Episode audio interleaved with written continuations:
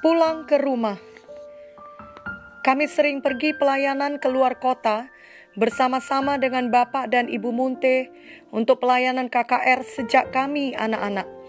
Bahkan kami masih melayani KKR keluar kota sampai bulan Februari 2020 ini sebelum ada pembatasan perjalanan oleh karena adanya pandemi COVID-19. Beberapa kali itu merupakan rally KKR keliling Pulau Sumatera, keliling Pulau Jawa, sampai ke Bali, di mana kami berangkat dengan rombongan mobil. Di waktu yang lain, hanya keluarga kami yang berangkat dengan pesawat, seperti saat ke Makassar, Kendari, ke Kupang, dan banyak tempat lainnya. Waktu itu Bapak Munte masih bersama dengan kami, dan juga Bolang, yaitu kakek kami, masih hidup dan tinggal bersama kami. Kami masih ingat bahwa setiap kali kami pulang kembali ke Medan, dan sampai di rumah, maka selalu saja ada bolang yang menyambut kami dengan sukacita. Memanglah dalam semua trip pelayanan KKR tersebut kami sangat bersuka cita karena memberitakan Injil kepada banyak jiwa dan kami menyaksikan sendiri kuasa Tuhan yang dahsyat di mana banyak jiwa mengalami mujizat Tuhan.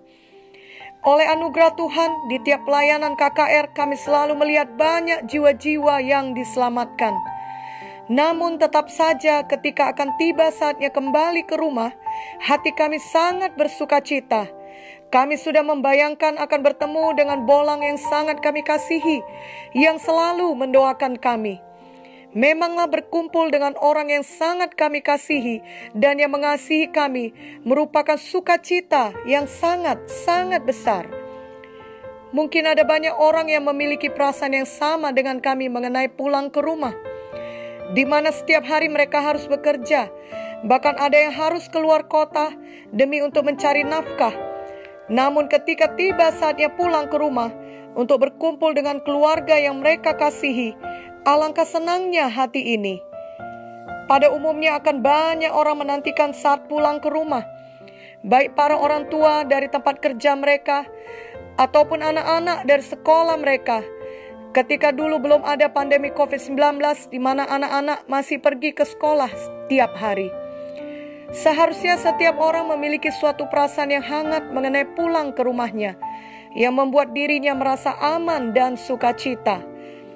Dan betapa lebih sukacitanya kelak saat kita semua kembali ke rumah kita yang sebenarnya, yakni di sorga, di Jerusalem baru Tuhan Yesus sudah naik ke sorga dan menyediakan tempat bagi kita. Ini tertulis dalam Yohanes 14 ayat 1 sampai 3. Janganlah gelisah hatimu, percayalah kepada Allah, percayalah juga kepadaku. Di rumah Bapakku banyak tempat tinggal. Jika tidak demikian, tentu aku mengatakannya kepadamu. Sebab aku pergi ke situ untuk menyediakan tempat bagimu. Dan apabila aku telah pergi ke situ dan telah menyediakan tempat bagimu, aku akan datang kembali dan membawa kamu ke tempatku, supaya di tempat di mana aku berada, kamu pun berada. Kelak Tuhan Yesus akan menjemput kita dan membawa kita ke sana. Sungguh suatu sukacita yang luar biasa. Di sana kita akan bertemu dengan orang-orang yang kita kasihi, yang telah lebih dahulu berangkat sebelum kita di sana tidak akan ada lagi perpisahan, penderitaan, maupun air mata. Tidak akan ada lagi orang yang berbuat jahat kepada kita. Tidak akan ada lagi dosa dan kejahatan. Tidak ada lagi kelemahan atau penyakit, sebab kita sudah diberikan tubuh baru yang mulia. Tidak akan ada lagi perang ataupun kematian. Bahkan waktu tidak lagi menjadi masalah. Kita hidup kekal dan kita tidak akan pernah menjadi tua. Dan yang terindah, kita semua akan bertemu dengan Tuhan Yesus yang mengasihi kita, yang sudah mati menebus dosa kita. Dialah Sang Juru Selamat kita. Kita akan bersama Tuhan Yesus untuk selama-lamanya.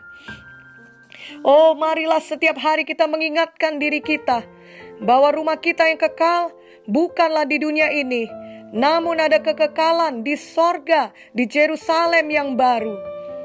Adalah baik jika kita mengusahakan mempunyai rumah yang baik, lengkap dengan perabotan yang baik, di lokasi yang baik ketika kita hidup di dunia ini. Namun biarlah kita lebih lagi melakukan semua itu untuk rumah kita di sorga, di Yerusalem baru. Kita semua tahu bahwa ketika kita meninggal dunia, tentulah kita tidak dapat membawa harta, uang, dan semua barang bermerek yang kita miliki di dunia ini ke sorga. Namun apa yang kita berikan kepada orang lain sehingga hidupnya diselamatkan karena mengenal Tuhan Yesus, lalu hidupnya berubah, hidupnya tertolong, hidupnya bertambah baik, hidupnya terhibur, itulah yang dapat kita bawa kepada kekekalan. Itulah yang akan menjadi upah dan harta kita kelak ketika kita pulang ke rumah kita di sorga. Janganlah merasa susah atau berkecil hati bila saat ini kita tidak memiliki perasaan senang kalau kita kembali ke rumah kita di dunia. Mungkin dikarenakan kita tidak memiliki keluarga yang baik yang menerima kita, justru sebaliknya mereka memanfaatkan kita atau bahkan menganiaya kita. Atau mungkin karena rumah yang kita tinggali bukanlah hak milik kita, melainkan kita menumpang di rumah orang lain, atau kita hanya menyewa rumah itu. Jangan merasa susah hati, namun biarlah sejak hari ini kita mendapat pengertian dari firman Tuhan bahwa yang terpenting adalah saat pulang ke rumah kita yang sebenarnya di sorga, di Jerusalem baru kelak. Itu sebabnya selagi kita masih hidup di dunia ini, marilah kita memberi semua yang dapat kita berikan untuk melayani Tuhan dan jiwa-jiwa. Marilah kita hidup berbuat baik bagi orang lain, sehingga hidup orang lain tersebut juga bertambah baik karena kita hadir dalam hidupnya. Mari kita beritakan Injil keselamatan kepada jiwa-jiwa yang belum mendengarnya. Mari ajarkan firman Tuhan, sehingga jiwa-jiwa bertumbuh menjadi murid Tuhan yang dewasa. Ada banyak hal yang dapat kita berikan, waktu kita, tenaga kita, materi kita, keahlian kita, bahkan senyuman kita. Semuanya kita sebagai anak-anak Tuhan, baik tua maupun muda, sudah diberikan Tuhan talenta dan sudah diberikan Tuhan suatu tempat di dalam tubuh Kristus lokal. Mari kita pakai kesempatan selama kita hidup di dunia ini untuk melayani Tuhan sebelum kita pulang ke rumah kita di sorga di Jerusalem baru. Setiap kali kita menabur pemberitaan Injil, menabur pertolongan, menabur kasih, itu semua tidak sia-sia. Kelak kita pasti menuainya. Apa yang ditabur pasti dituai, sebab itu adalah prinsip firman Tuhan. Dan yang paling indah, sebenarnya bukanlah tuayan di dunia ini, tapi tuayan yang bertahan sampai ke kekekalan di rumah kita yang sebenarnya. Ada kisah mengenai pasangan misionaris yang sudah mengabdikan hidupnya berpuluh tahun di benua Afrika. Di hari tua mereka, mereka pulang kembali ke negara mereka dan ternyata mereka berada di kapal yang sama di mana presiden juga berangkat pulang dari trip berburu di benua Afrika. Ketika tiba di pelabuhan, mereka melihat begitu banyak orang berbaris untuk menyambut presiden. Ada karpet merah, ada musik yang meriah, ada begitu banyak orang berusaha menyalami presiden. Namun tidak ada seorang pun yang menjemput mereka. Tidak ada yang mengenali mereka. Tidak ada yang menyalami mereka tidak ada yang peduli kepada mereka. Akhirnya mereka menyelinap pergi dari keramaian, mencari tempat tinggal sederhana yang dapat mereka bayar dengan sisa uang yang mereka miliki. Melihat semua keadaan itu, sang suami menjadi sangat tertekan. Mukanya muram dan ia berkata kepada istrinya, "Ini tidak adil. Presiden pergi ke Afrika untuk berburu, dan ketika ia pulang, begitu banyak orang menyambut dia." Sedangkan kita sudah berpuluh tahun mengabdikan hidup kita melayani jiwa-jiwa di Afrika. Tidak seorang pun memperdulikan kita. Aku tidak tahan dengan keadaan ini. Bahkan aku merasa Tuhan pun tidak peduli pada kita. Istrinya dengan bijak mengatakan agar ia bicara langsung kepada Tuhan mengenai perasaannya itu. Maka ia pun masuk ke kamar. Lalu setelah beberapa waktu lamanya, ketika ia keluar dari kamar, istrinya heran melihat muka suaminya begitu cerah, begitu bersuka cita, sangat berbeda dengan keadaannya sebelumnya. Istrinya bertanya, "Apa yang terjadi?" Lalu suaminya menjawab, Aku melakukan seperti yang kau katakan. Aku berdoa langsung kepada Tuhan dan mencurahkan keluh kesahku kepadanya. Lihatlah Tuhan, ketika presiden pulang, banyak yang menyambutnya. Tapi ketika kami pulang, tidak ada satu orang saja pun yang menyambut kami. Lalu aku kemudian sepertinya merasa tangan Tuhan memelukku dengan lembut dan suaranya berkata kepadaku, "Anakku, engkau belum pulang ke rumah."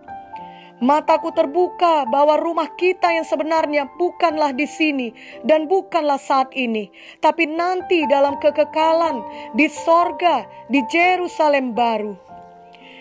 Kiranya kisah ini dapat menguatkan kita semua, khususnya bagi kita yang merasakan hal yang sama, yakni kita sudah bersungguh-sungguh hati melayani Tuhan namun dengan mata badani kita tidak melihat adanya hasil atau balasan yang setimpal atau yang wajar menurut perhitungan kita. Kuatkan dan teguhkan hati kita. Kita belum pulang ke rumah kita yang sebenarnya.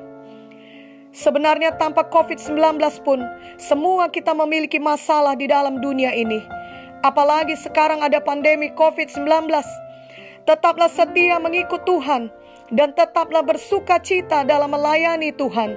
Biarlah iman kita tidak dapat digoyahkan. Kita ingat firman Tuhan dalam Filipi 4 ayat 12 sampai 13. Aku tahu apa itu kekurangan dan aku tahu apa itu kelimpahan. Dalam segala hal dan dalam segala perkara tidak ada sesuatu yang merupakan rahasia bagiku, baik dalam hal kenyang maupun dalam hal kelaparan baik dalam hal kelimpahan maupun dalam hal kekurangan. Segala perkara dapat kutanggung di dalam Dia yang memberi kekuatan kepadaku. Janganlah kita fokus pada semua kekurangan, persoalan yang mungkin tak akan ada habisnya selama kita di dunia ini. Tapi biarlah itu semua membentuk kita kepada kedewasaan rohani, sehingga kita menjadi semakin seperti Tuhan Yesus. Dan kemudian pikirkanlah mengenai rumah kita yang kekal di sorga. Kolose 3 ayat 1 sampai 2 berkata, Karena itu, kalau kamu dibangkitkan bersama dengan Kristus, carilah perkara yang di atas, di mana Kristus ada, duduk di sebelah kanan Allah. Pikirkanlah perkara yang di atas, bukan yang di bumi.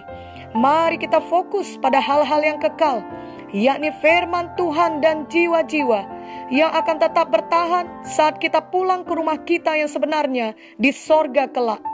Biarlah saat kita pulang ke rumah kita kelak, kita akan mendengar Bapa berkata kepada kita, seperti yang tertulis dalam Matius 25 ayat 21. Baik sekali perbuatanmu itu, hai hambaku yang baik dan setia. Engkau telah setia dalam perkara kecil, aku akan memberikan kepadamu tanggung jawab dalam perkara yang besar. Masuklah dan turutlah dalam kebahagiaan Tuhanmu. Amin dan amin.